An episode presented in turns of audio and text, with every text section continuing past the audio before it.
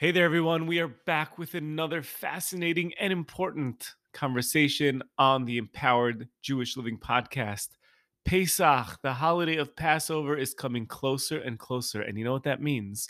For Jews all around the world, this is Pesach cleaning time. People will turn over their house and search high and low for any remnants of chametz to take all of that non kosher for Passover food products out of your home in order to properly observe the holiday of Passover. However, it is also the spring season, and that also means that it is spring cleaning time, and people want to use this opportunity to clear up their house and to create some change and freshness and renewal in their environment. And the question every single year becomes well, are these two things one and the same? Uh, you know, do people conflate these two things and turn Pesach cleaning into spring cleaning and, you know, sort of overstress themselves trying to bridge together these two things, which technically are two completely different things. However, I would like to perhaps push back and say, well, maybe they're not really such different things. I mean, if you think about the whole theme of Pesach specifically, we're going to have the night of the Seder. Seder is about order. And we know that in the books of personal growth, many of the traits that are emphasized as being traits of growth are being orderly and having seder and being clean and having a clean environment. And we know also in the world of self help, the world of personal development, there is more of a focus on creating a clean environment around us that will bring us a certain amount of peacefulness, mindfulness, serenity. So perhaps these things are somewhat more connected than we might possibly think. And because of that, we invited onto our podcast a very, very special guest today. Her name is Rebekah Saltzman. Rebekah is a personal organization expert and a sustainable lifestyle leader in the Jewish community. Decluttering, reducing waste, and a simplified Jewish life are all part of her premier book, Organized Jewish Life the essential guide to planning Jewish holidays, events, and everyday. A busy mother of three and entrepreneur, she knows the struggles of keeping it all together. And each week, Rebekah helps people all over the world from all different denominations declutter their lives in her virtual decluttering sessions and power hours, and she's thrilled that her new book is impacting lives in a whole new way. People are finding happiness and peace beneath all of the clutter. She can be found on Instagram, Balagan Be Gone, and her podcast, Journey to Organization. And Dvora and I have the great privilege in this podcast to sit down with her and have a conversation about all things connected to preparing for Passover and getting one's life in order and the spiritual benefits of doing so. Besides from being practical, this podcast, we get into many different uh, Torah, Jewish ideas, Jewish values around the subject of decluttering your home, but also your mind for Passover and for all year around. And I think that you will really enjoy my conversation with her. If you've been listening to the podcast the last few weeks, I hope that you have been enjoying the different classes that revolve around the four stages of redemption. And God willing, in just a couple of days, we'll post the next two episodes. And as I've been mentioning in previous podcasts, my new book, The Four Elements of Inner Freedom, is available. You can purchase it on levx.org, my website, or at the publisher's website, mosaicapress.com, or wherever Jewish books are sold. Without further ado, enjoy this episode on decluttering your home and your mind for Passover and for all year around. This is the Empowered Jewish Living Podcast, where we explore the beauty of Judaism, the depth of Jewish wisdom, and how to live a more empowered life. This episode is sponsored by OKClarity.com, the place for any Jew to find a top notch therapist, psychiatrist, coach, or nutritionist, and it's completely free. And I'll tell you a little bit more about OK a little bit later on in this episode. Rebekah Saltzman, welcome to the Empowered Jewish Living Podcast. How you doing? I'm so glad to be here. Thanks for having me. I'm doing great. And we have Dvora Buxbaum here. Shalom, Dvora. Shalom uvracha. Hello, everybody. Thank you for having me. Dvora, you're taking your, I guess both of you are taking your, oh, I guess all of us are taking our break from Pesach cleaning to record this podcast. Um, um, right. That's exactly what we're doing.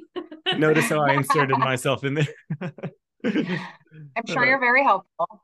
I do my best. I do my best. And, a- and after this podcast, I'm going to be even more equipped.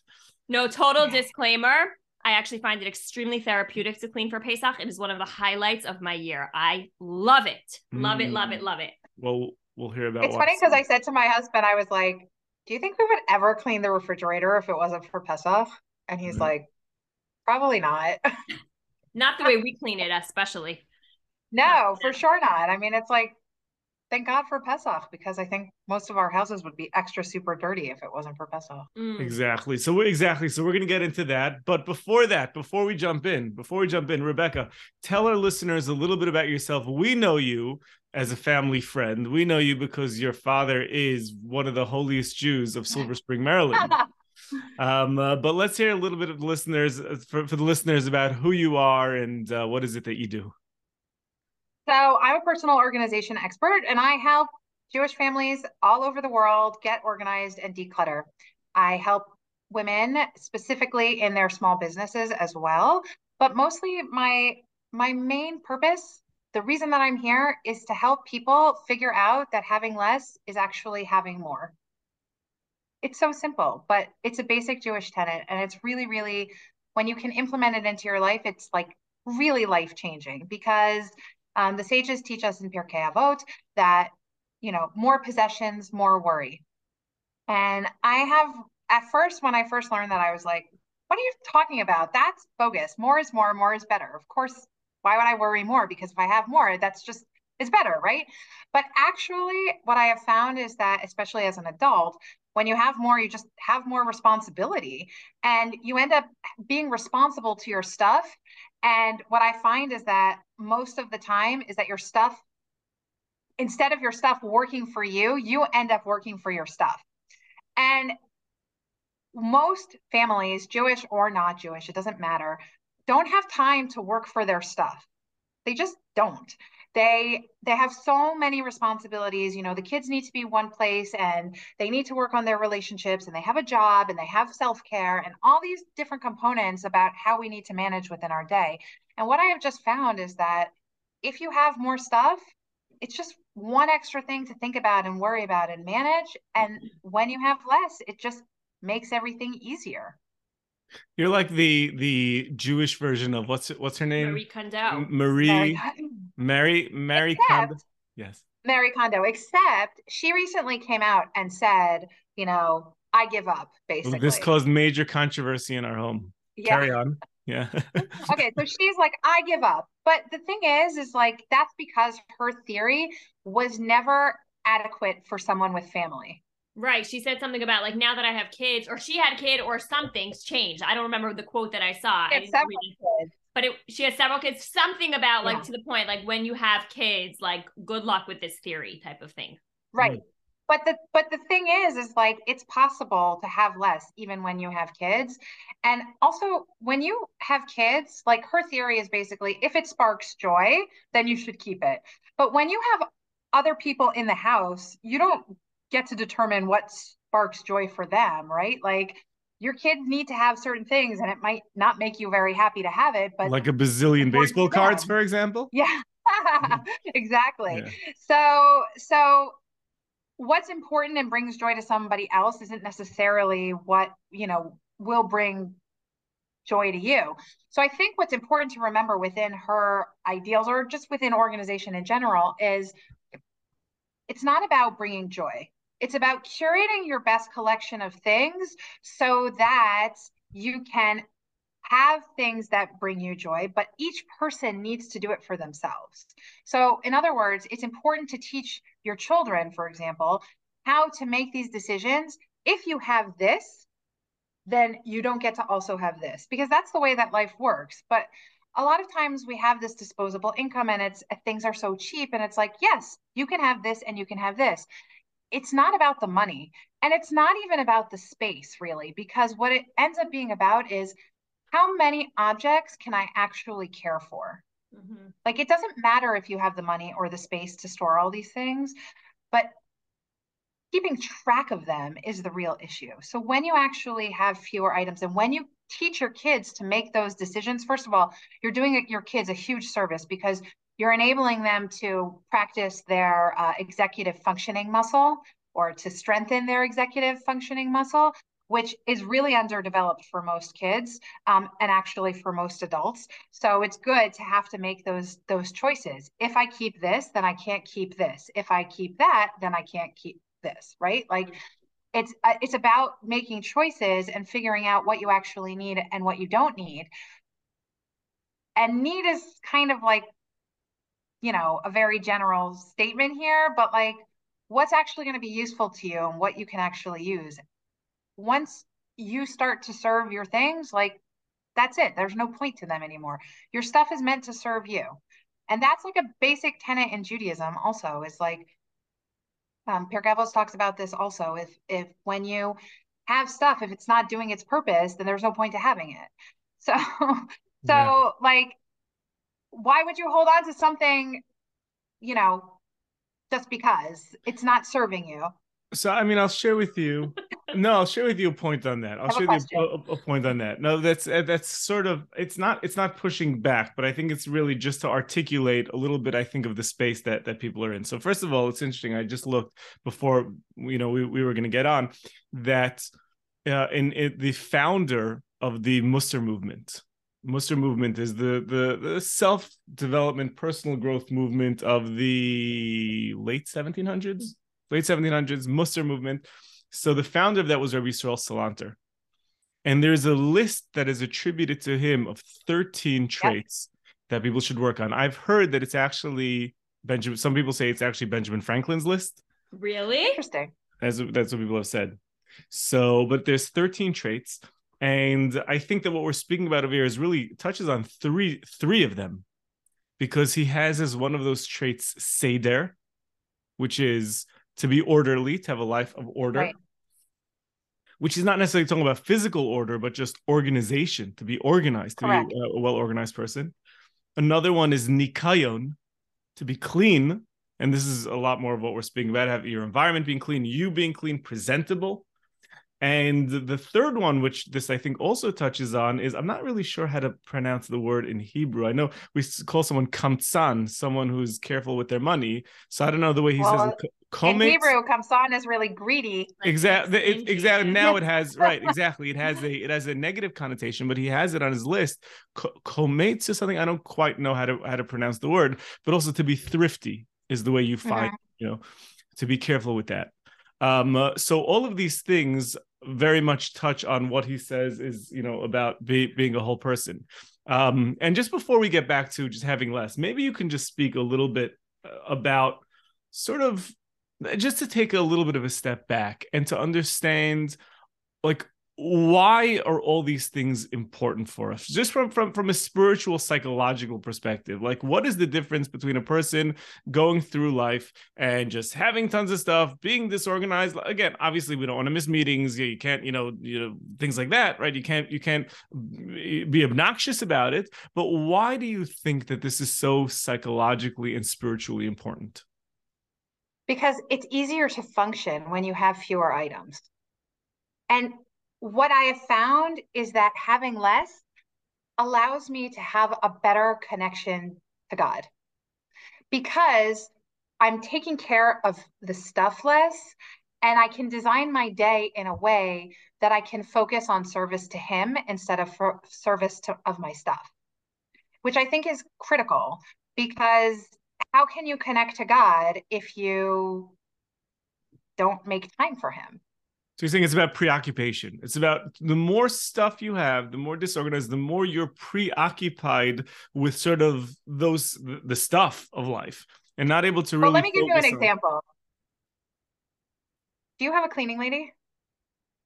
We have somebody who helps us in our house. We have yeah. a housekeeper upstairs okay. right now. A couple times a week. Okay. Hopefully, she won't vacuum so... during the podcast. okay. Do you clean up before she comes? Seriously. Yeah, I do. Uh, okay. So we have a cleaner who comes like once a month or every two weeks. And I do spend a couple of minutes tidying up so that she can clean. But to be honest, I spend like literally maximum 20 minutes. I have some clients who spend like 50 minutes, an hour, three hours, whatever, wow. like a significant wow. amount of time just to pick up the stuff before the cleaning lady comes. And then they get upset because the cleaning lady, she's like, I don't know where any of this stuff goes. So it just all goes on the bed or it all goes in a basket or it just gets stuffed someplace, right? Just pushed into an area and nobody can find anything. And it's like, well, it's great that the house is clean, but you don't know where anything is. And so, first of all, there's a difference between being clean and being organized. That's number one. Number two is is that when things are organized, when everything in your house has a place to live, it makes the cleaning easier. So as we approach Pesach, I every year run a 36 day decluttering challenge um, before Pesach, and I end it like six or 10 days before Pesach because I don't consider spring cleaning to be Pesach cleaning. I mean, it's nice if you can do it, but for most people, they can't do it. They have too much on their plate. But what I try to teach people is that if you can let go of the excess prior to Pesach, especially prior to Pesach, then the cleaning for Pesach is actually easier.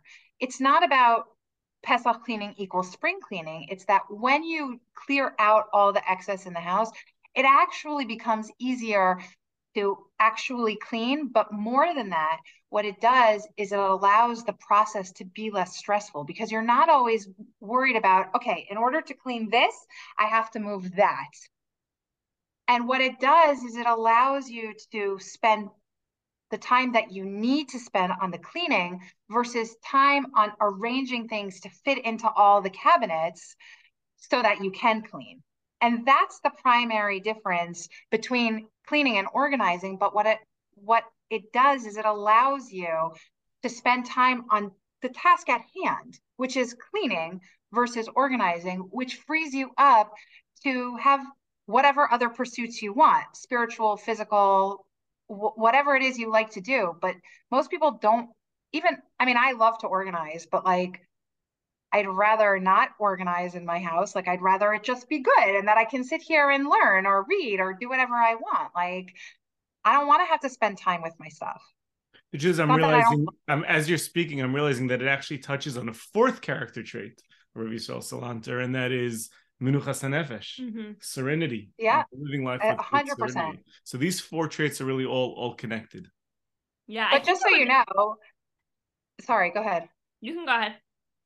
Um, it's ironic that you mentioned um, the 13 attributes of Israel Salanter because actually in last week's Parsha, um, Hashem talks, of, I mean, we hear the 13 attributes of God, right? We we learn his 13 attributes of mercy. And one of those is actually lenakeh velo yenakeh, to clean and then not to clean. And what I found was really interesting mm-hmm. about that is that God, if you're a willing participant in the cleanliness aspect of things, God's going to be there. He's going to be your partner. He's, I mean, it's specifically talking about cleansing of your soul. But what I what I read, what the Sforno says that if you do repentance with love, um, you get a full uh, a full uh, uh, what's the word I'm looking for? Kapara atonement. Yeah, a full atonement. There you go. But if you only are doing it out of fear, you don't get a full atonement because you're not you're not making an effort to actually change yourself. So what I what I took from that was that if you put in the effort to actually clean your house and organize your house and and and organize yourself around that, God's going to be your partner he's going to show up and he's going to say, okay, you're putting in the effort. I'm going to help you. And I, I just felt that that was a really, really amazing thing. Like, this is how he shows us mercy. If you're willing to put the effort in, he's going to help you. And if you're not, and it's only like, you know, partial, partial effort, that's all he's going to give you back.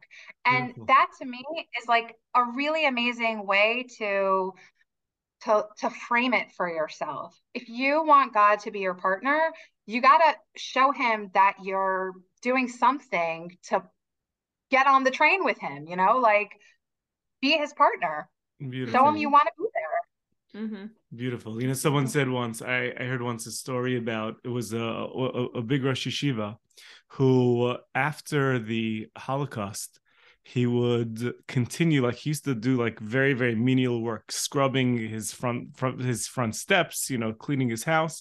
And his students said like why are you doing this? Why why are you still doing this? Like we can get someone to help you. We could help you. And he said you know when i was in the camps and they asked me to clean the barracks and i would do disgusting clean the you know toilets and things like that and it was and he said i had to remind myself like this is God's world. I'm cleaning God's world. I'm making God's world beautiful. And that became so deeply embedded in me that even now, after the Shoah is over, after the Holocaust is over, I still have deep within me this love that I'm cleaning, I'm cleaning God's world. You know? Wow. I think, gonna... I mean, there, oh, sorry, I have a lot to say. Please, I, please, I apologize. Please. No, we want to hear it. Go. um, no, I just, uh, I don't know. Go ahead. You're a woman of you're a woman of few things, but a woman with many words. yes, lots of thoughts. What were you gonna say before? I was gonna say before yeah. that, you know, I think one of the most so I, I happen to love organizing and I I do find that everything I cannot claim that I have few things. Our house does not have few things, especially because we also house all the possessions for our organization which take up like half of our storage room. Um, and also i had the i had i was having a discussion with my sister the other day when i realized like you can't be the person who has few things but also be the person who's going to have the extra booster seat and the extra pair of snow boots and the extra pair of snow pants when your neighbor is you know needing something. So like there there also is what to say about that whole idea. But what i was going to say is that i think it was all i don't remember which which rabbi, which yeshiva, probably many, but they would go into the yeshiva and without even having to meet the boy and see how he was doing in his learning, he would ask, Can I see his dorm room? Can I see his space? And when he would yeah. walk in and he would see what his surroundings looked like, was his bed neat? Were his shoes neat? Were his possessions neat? Were his books, everything laid out? When he was neat and organized, he didn't need to check in on the boy. He said he's doing great. I can just tell by the way that his room looks. And I think that that idea of organization, when we think about like it, it, it is, it's when when our when our homes and our areas, our spaces are organized, it leads for a much more organized frame of mind, um, a way of thinking, and a way of existing. The whole the whole right. the whole system. So Rabbi Breitowitz actually put that in the foreword in in my book. He put that story in in the oh. in the book. Um, maybe so that's why it sound. Maybe that's where it was familiar maybe, from. I actually did read the foreword. yes. Yeah. So he put that in. So so maybe that's where he saw it. Um, yeah. But I think I think it's true when when the things around you are are organized, it's a lot easier for you to be organized in your mind. Mm-hmm. What I will say is I don't consider myself a minimalist. Oh. I'm not a maximalist by any stretch of the imagination. We have what we need. But this is what I always tell, you know, the students in my challenge or in my membership. What I always tell people is this if you believe in God and that God will give you what you need, He will give you what you need. Like maybe you'll have to ask your neighbor for it, or maybe you'll have to buy it, but you'll have the money to buy it, right? Like what you ha- what you need, you will have. Hashem tells us in um, the Chovot HaLevavot, uh, which is, I, I believe, a 10th century work. Um, he he writes there that God provides for us our daily needs, right? Every day we don't have to worry. Whatever we need for that day is going to be provided for. So we can hope and we can believe that God is going to provide us with what we need. And when we let go of something that we're not using or that we don't need anymore, we can say to ourselves, and this helps my my ladies a lot, is when you pass something on that you are not using and that is taking up space that you can't afford to to delegate to that object anymore, you take the bracha that was given to you and you pass it on to somebody else. You take your blessing and then you pass your blessing on to somebody else. And what this does is that it opens up a space for shefa, for abundance to come from God to you. Because if you, you want to receive something, where are you going to put it if you don't have the space? Like if you want something new, how can you accept it if you don't have a space for it? And it doesn't really matter if it's something monetary or physical or spiritual. In order for you to be able to accept something, you have to clear a space for it. And so that's what having fewer objects really does for me is that it allows me to clear a space for the things that I really want to have in my life. And it allows me to say, like, okay, I had this and it was useful to me and God sent it to me when I need it, but I don't need it anymore. I don't need the high chair. I don't need the rain boots. I don't need those things anymore. So I'm going to pass them on to somebody who can use them. And in the meantime, they won't go bad because somebody's going to be using them, right? And then I don't have to worry because if I ever need them again, I'll have them. Mm-hmm. I'll get them. Some way I'll get them. And I don't think we need to worry about being the one who is always giving things to other people. It's a nice feeling to be able to do that, but at what expense to ourselves? So true. So true. I think what you're saying is, is is is beautiful. On the one hand, it is it's resonating with me very much. As you're speaking, I'm thinking about the fact that, like, you know, when Hashem gave the mun, the manna to the yes, Jewish people in the desert. perfect was, example. Right. It was every single day. And that's really supposed to be for us the foundation of, you know, Emuna. You know, even though that being said, we are supposed to let let's. I mean, we can get into you know saving money is is probably a separate conversation, right? But we are supposed yeah. to do that as well. So you know, there there are these two balanced things. I think that really where I get stuck in this whole thing is because I think there is the on the other hand of this, so, and and and that is like I'm thinking of the the famous Medrash, which is probably so deep, and I don't even know if it's a fair if it's a fair proof, but yet people use it. Yaakov Avinu, Yaakov Jacob, right? Mm, the night yeah. before with Esav.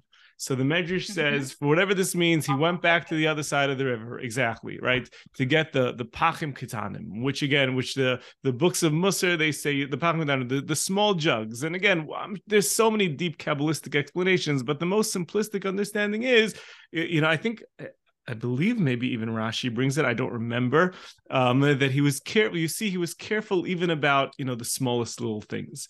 And I think what I would think when when I think about it, and maybe this is just sort of this like you know, you know, poor you know, Jews were poor for many years, and maybe that's why we got this. You know, European Jews no, were poor, huh? But Yaakov was rich. Right, Yaakov was rich. Yaakov, right? Okay, you know, even, even more. about that story is that he knew exactly what he had. Yeah. If you can do a, a accounting in that way, the way that Yaakov could, then by all means have that met that amount of stuff because they were valuable to him. You're saying right? Exactly. Yeah. Because th- that those pachim ktanim, those small jugs, it, it's rumored to be that that was the anointing oil used for the Beit Hamikdash. I understand. I understand what you're saying. Um, so it was important to him, but he knew what he had. He had an inventory. Yeah. So if you can go ahead and inventory every single thing that you have, if I told you how many times I hear the refrain, I didn't know that I had that when mm-hmm. I'm decluttering with someone, right. you, I mean, I'd be a, a millionaire because people say it numerous times in every single session. And like, you don't know what you have, then it's too much. Mm-hmm, but he mm-hmm. knew what he had. Got it. Got it. That's yeah, that is a powerful point. That is a powerful point. I, I you know, I guess we have this, you know, we we I guess we have this mentality um of like, you know, you you didn't you didn't finish your your cereal, so you hear the Jewish mother saying like there's kids in Africa that are starving. And therefore you do I I at least I know for me, I feel, in a certain sense, like a bad person throwing something out. I don't mean food, throwing something out from the house that still could be reused, even though we're not going to reuse it. And I didn't know that we had it. But when it comes to actually taking it and placing it in the trash, there's this voice in my head that says this is wasteful and this is not a good character trait, you know? Okay. So when you're actually decluttering, that is a problem. But there are lots of solutions because you can pass your things on to somebody else. You don't have to throw them in the trash. The problem isn't that we need to declutter necessarily. The problem is that we have to take, you know, cut it off at the pass. We have to stop the consumption. It's hmm. not, it's if you consume less, and actually, here, this is my favorite thing to talk about actually. Um, the and and and I didn't really understand these this until I moved to Israel because we moved in a Shemitah year. But the laws of Shemitah, which are the sabbatical years, uh, teach us exactly this with consumption. You should only take what you need because everything is holy and when you have more than what you need, you have to dispose of it in a very specific way, right? So the laws of Shemitah are specific to food in Israel, um, food uh, and plants and things like that, um, agriculture. But what Shemitah teaches us is that you should only make what you need and you should only take on your plate what you need because once you put it on your plate and you've taken more like when your eyes are bigger than your stomach right when you take more than what you need you end up throwing that out because who's going to eat from your plate right? And and even if it's like not so good you still have to be careful because this is considered holy. This food is considered holy. And what we can take away from that is everything is from god right? It's all coming from him. The consumer aspect of things is that right now everything maybe not so much now but things are relatively inexpensive it's not hard to get what you want so you think okay i'll go to target and i'll i'll spend $500 and how many times have you come home from target or costco and you spend 500 or a $1000 and you're like what did i just buy right like you have no idea what you just bought right because you're like, okay, I need this, I need this, I need this. And we're not really thinking about what we need. So we end up wasting food that way. We end up wasting resources that way. What we have to do in order to avoid the scenario that you talked about, Shlomo, is we have to look at the root of the problem, which is how are we consuming things? Resources, Hashem will always give us what we need, but we do have an obligation to protect resources, and they are scarce. And so I mean, we're here to be stewards of the earth. If we don't do that, then, you know, that's on us. We are supposed to leave the earth better than when we got it and protect what Hashem gave us. And by by consuming less, it's not a matter of money or space, it's just being responsible. Why should you consume more than you need? Shop with a list, be conscientious about what you buy, and then you won't be in the problem where you have too much clutter. Love it. Let's take a quick break from this conversation to talk about okclarity.com. okclarity.com is the place for any Jew to find a top notch therapist, psychiatrist, coach, or nutritionist, and it is completely free. OKClarity.com's professionals are vetted and have extensive experience working with the Jewish community. If you're in the marketplace for a therapist, coach, nutritionist, psychiatrist, or the like, or if you are a therapist, coach, psychiatric medication provider, or nutritionist, you must go check them out at okclarity.com. Also, if you have WhatsApp, OK Clarity has an amazing WhatsApp status or groups with thousands of obsessed followers. Their WhatsApp is a free way to improve your mental health, and they post great humor so you laugh too. We'll put the links to their website and WhatsApp in the show notes. Smash those links, you won't regret it. A, a diamond, I heard a few years ago, a diamond dealer told me, he said the whole jewelry industry has changed because it used to be that when someone came in, they wanted to purchase something that was going to be this special family piece that was good. They would put it would be a big investment,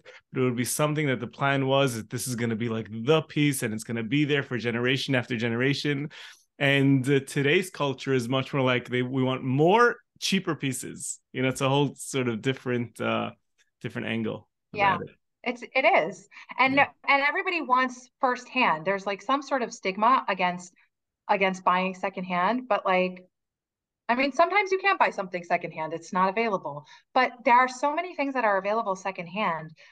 Why shouldn't you use that resource? Yeah. It it doesn't make sense to me. It's like it's perfectly good. excuse me. It's perfectly good. Why wouldn't you use it? Mm-hmm. I don't know. I love thrifting. It's like the hunt, you know. It's a, hmm. some, something that you you you brought this up earlier, but I want to just go back to it and maybe just focus on it a little bit more because it is Pesach time. So I think this is the million dollar question, and that is how do we approach what is the correct quote unquote Okay, what is the correct way to approach Pesach cleaning? And obviously, there's no clear answer, and it's going to be different for everyone. But on the one hand, one could say Pesach cleaning is about getting your house kosher for Pesach. And that is actually right. relatively simple. It isn't hard. You don't have to go crazy. You don't have to start, you know, washing down the walls and things like that. That being said, we know that it's sort of part of our Jewish tradition not tradition it, it has become sort of cust- culturally you know the way it is that people do turn over their entire house and they do turn it into spring cleaning. And while we could say okay that's silly don't do it yeah, you kind of have to wonder again what we pointed out before that nikayon is definitely it's a Jewish trait, and you're in cleaning mode. Seder right. organization is a Jewish trait, and the the highlight of Pe- Pesach is called the you know, Seder. So it does seem to be that this time of year, you know, is more than just about getting rid of the chametz, but maybe there is something more to Pesach cleaning as we're getting into a new season to become organized to become so what is the overall approach how do you advise people i think that there's a, an argument to be made for both sides of how to approach pesach cleaning well, just some of it, some of that you started talking about before. That that's kind of like step one. You know that like if you want to do the proper and have it easy to actually do the halachic Pesach cleaning, you have to have the spring cleaning right. done. So part of that you did you did already address. But are you saying like overall right. just to give the just the, the approach? Right. So the decluttering early on to get rid of the excess, and I see that in my challenge now, all the ladies are like, "Oh, you wouldn't believe where I found chametz, right? Like in the bottom of the toys, in the back of the closet, right? Like when you have kids, you never know where it's going to show up. Uh, so there that is, is true. There is, yeah.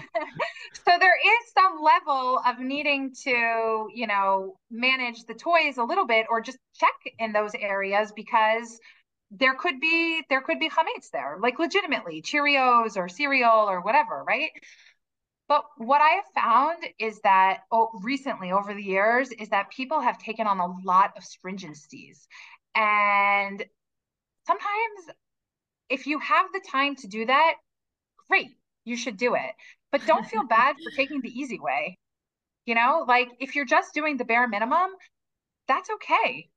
If you're going to close off cabinets, that's okay. You don't have to clean every single cabinet, right? You don't, it's nice, but then sell your chametz, right? Like we have these loopholes in place for a reason. Is it optimal that you want to do it? Maybe not. I don't know. I'm not gonna, I'm not gonna go down that road, but but it's there for a reason. So so take advantage of a leniency when you can. If that's gonna if time management is a problem for you and that's gonna make things easier, or if you were sick this year, Chas or if you were whatever you were, like if you need the leniency, take it. Mm-hmm. I I think um, it is very important, you know, because I I tend to do a lot of spring cleaning while I Pesach clean, which is why yeah. usually around Tu B'Shvat, actually, that's like my marker like okay let's at least just start like being aware. And i love that you do your challenge like leading up this month before because there is right. something in the air like spring cleaning is already in the air anyways. So i love the idea but for me it's very important that i i will literally say out loud to my children i want you to understand this is spring cleaning this is not pesach cleaning. Because what i want them to realize is that it's not the same and right they should recognize like i don't know how each of them are going to grow up and the type of anxiety that they're going to have around it and i want them to know this is i'm doing this because the house needs to be decluttered and this is a great time of year to do it and when i sit down at my pesach seder ah oh, it feels so good to know that i've been able right? to do that which is why i start you know slowly leading up right. but i think it is so important for everybody to recognize there really is that difference but I just want to say this. My mom used to do the same thing where she would start, you know, early, like right after Hanukkah. I saw that in the book. I was like, "Ooh, that is next level." no, she was like, after Hanukkah, she's like, "No more eating downstairs. It's, it's almost time for Pesach, right?" Yeah. And like that, once she cleaned an area, we were not allowed to eat there anymore. Mm-hmm. And it was like, and and that became like the thing. Like, okay, this area is clean. I know I did it. It's done, right? What I always tell my my followers is uh once and this is actually much easier in Israel than it is in the US.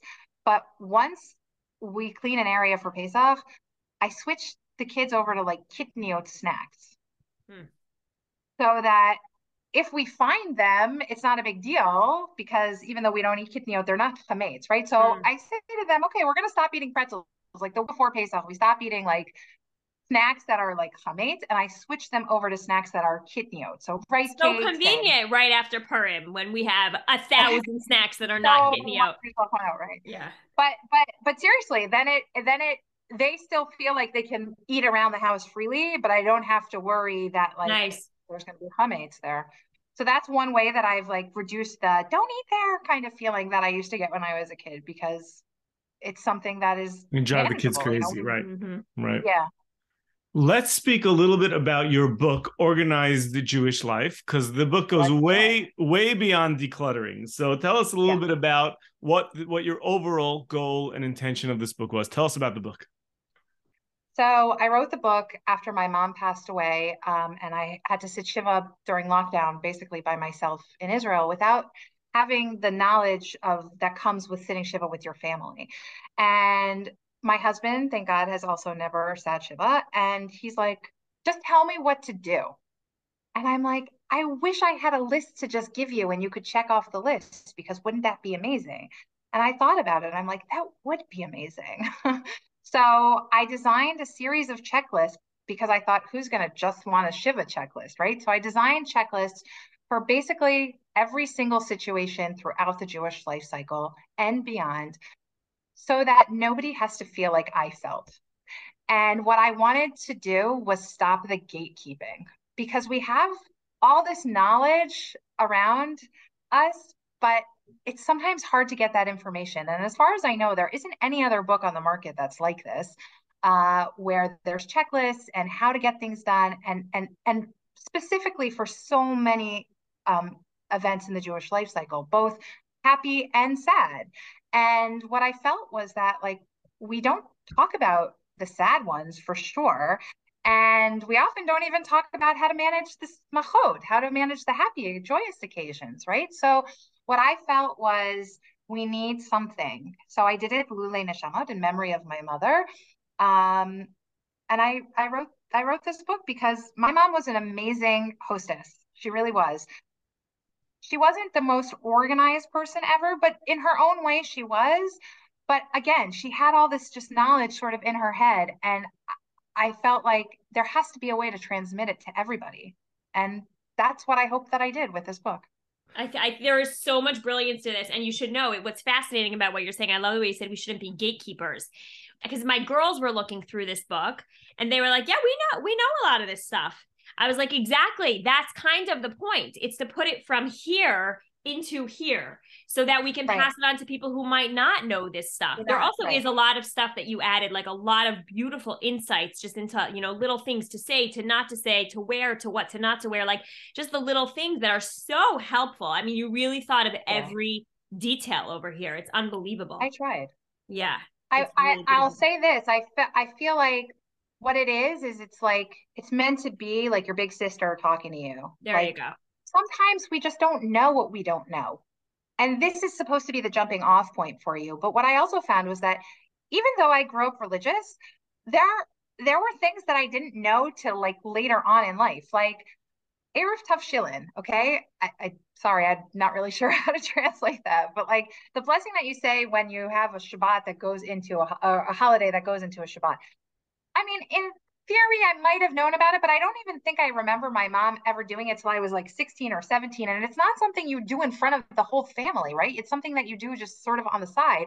And so I feel like even when you grow up religious, you might not know how to do something within, or you might not know that you need to do something. And I remember standing at the Yom Tov candles, at the holiday candles, and being like, okay, do we say Shehecheyanu tonight or do we not say Shehecheyanu tonight? And it's like, I just put down what I felt like we were always trying to remember. Because mm-hmm. if I was trying to remember it, then how many other people are trying to remember all these things? Like we don't need to keep it all in our head.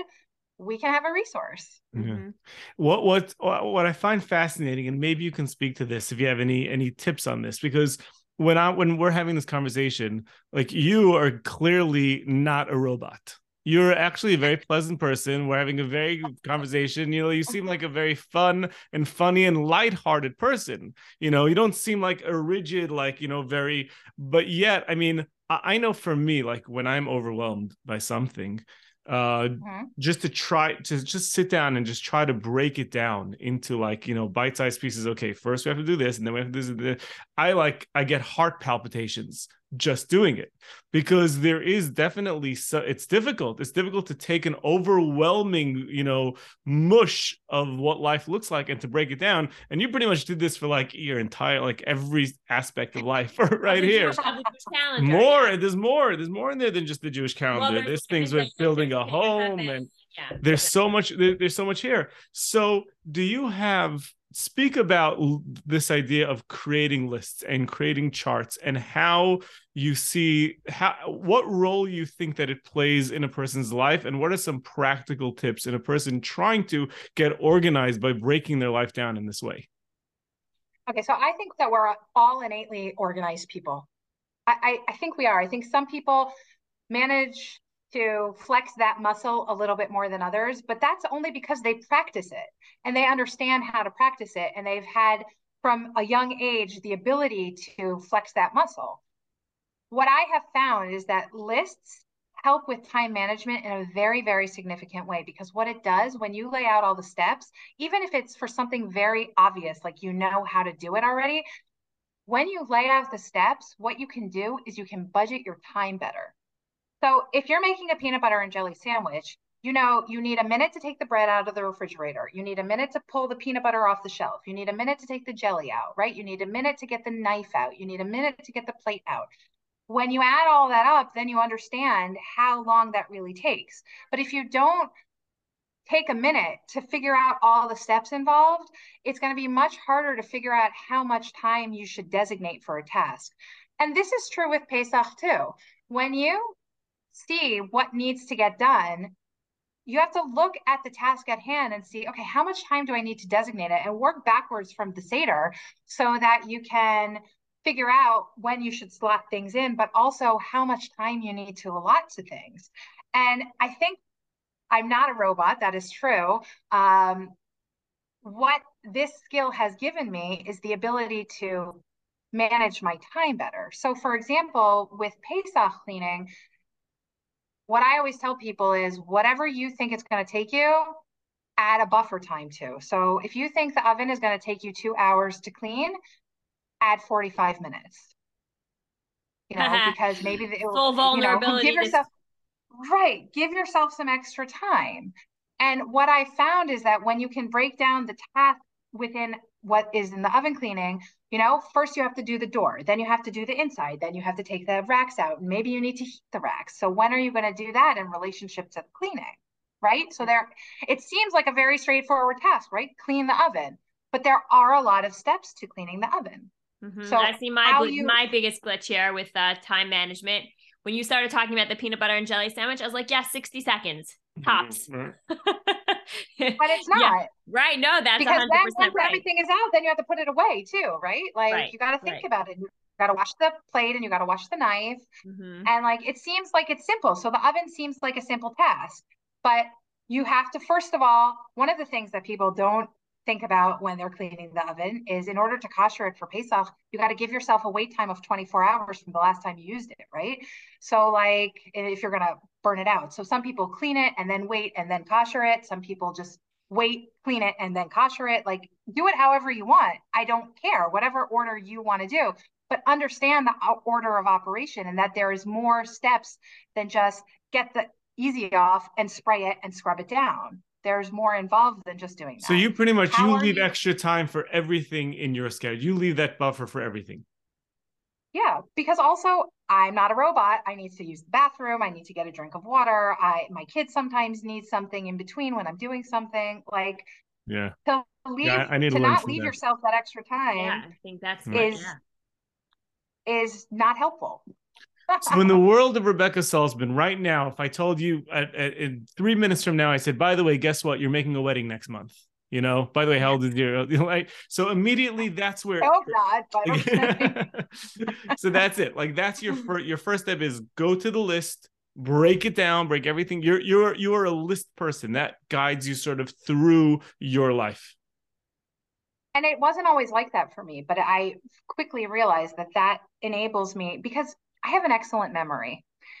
But what I found is is that it doesn't matter how good your memory is, sometimes things fall through the cracks. Now there's a difference between something falling through the cracks because you couldn't remember it and something falling through the cracks because it's not important or there just isn't enough time to get it done. And I didn't like the feeling of something falling through the cracks because I forgot. That didn't feel good to me. If I couldn't prioritize something, okay, then I can't prioritize something. But to not remember something didn't feel good. So I take the off of myself, which by the way is a great anxiety reducer overall. And I just I let the notebook do the work, right? I let mm-hmm. my Google Calendar do the work. I let my email do the work for me. Like the key is to work smarter, not harder. Rebekah, when your father was at our Shabbos table and he told us about what you're doing, I'm like, this is the person that I need to have on the podcast.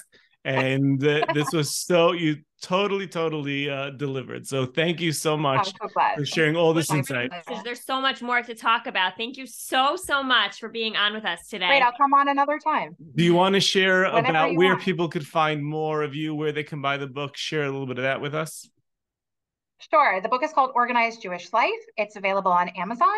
Uh, there's also a companion planner to go with it. So I put all the checklists, I arranged everything for Shabbos. All you have to do is fill in the information, and there's a checklist that you can follow to manage every week for Shabbos.